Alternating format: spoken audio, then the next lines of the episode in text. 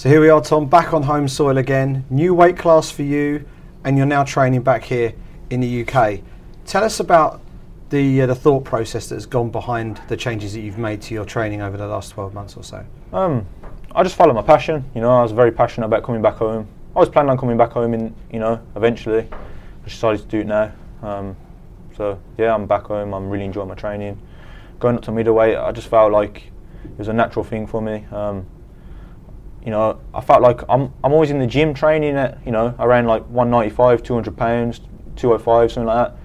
But when I was cutting down to welterweight, I was getting back in there at like 185, and it's it's a it's a weight I'm not used to training at. So I thought it'd be a more natural weight for me.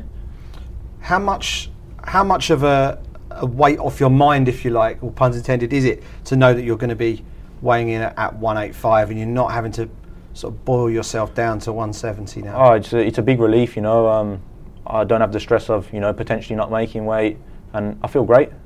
So you know I'm getting a lot more sleep the week of the fight as well because you know when you're cutting weight, it's, it's very hard to sleep when you're dehydrated and, and you, are starving. So I, I feel great. You've been hyped quite quite extensively by the likes of me and and, and uh, my colleagues in the media as being one of the bigger prospects to come out of the UK. How how much has that weighed on you over over recent months and with the last fight not going your way, how much do you think that takes a little bit of the pressure off you going into this one? Oh, definitely, there's a lot of pressure off. Um, I think I felt the most pressure last time. I thought, you know, coming after two big wins, and um, there's a lot of pressure on me to fight Nakamura, who's an experienced fighter. Yeah. You know, I was still fairly inexperienced, and you know, those last two fights, I've learned a lot from it, and you know, gained valuable experience. How much different are you going to look as a fighter when you step in there on Saturday night? At a new weight class? Are we going to see new wrinkles to your game? Are you now going to be able to perform different tactics within the octagon that perhaps you found tricky to do as a 170 pound fighter? Definitely, I have so much more energy levels, you know, so looking to fight at a faster pace. Um, definitely feel at, the, at, this weight class, I'm going to have a huge cardio advantage over a, a lot of fighters.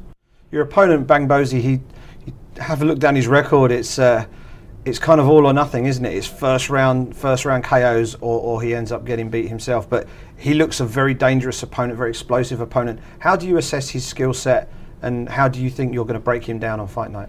Yeah, he's a he's a dangerous opponent, big hitter. Um, you know, kicks hard, punches hard.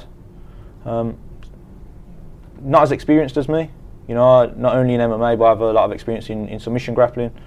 Um, so it's it's a great challenge. Uh, you know, looking forward to the fight at middleweight, but you know, I'm very confident. I have no pressure.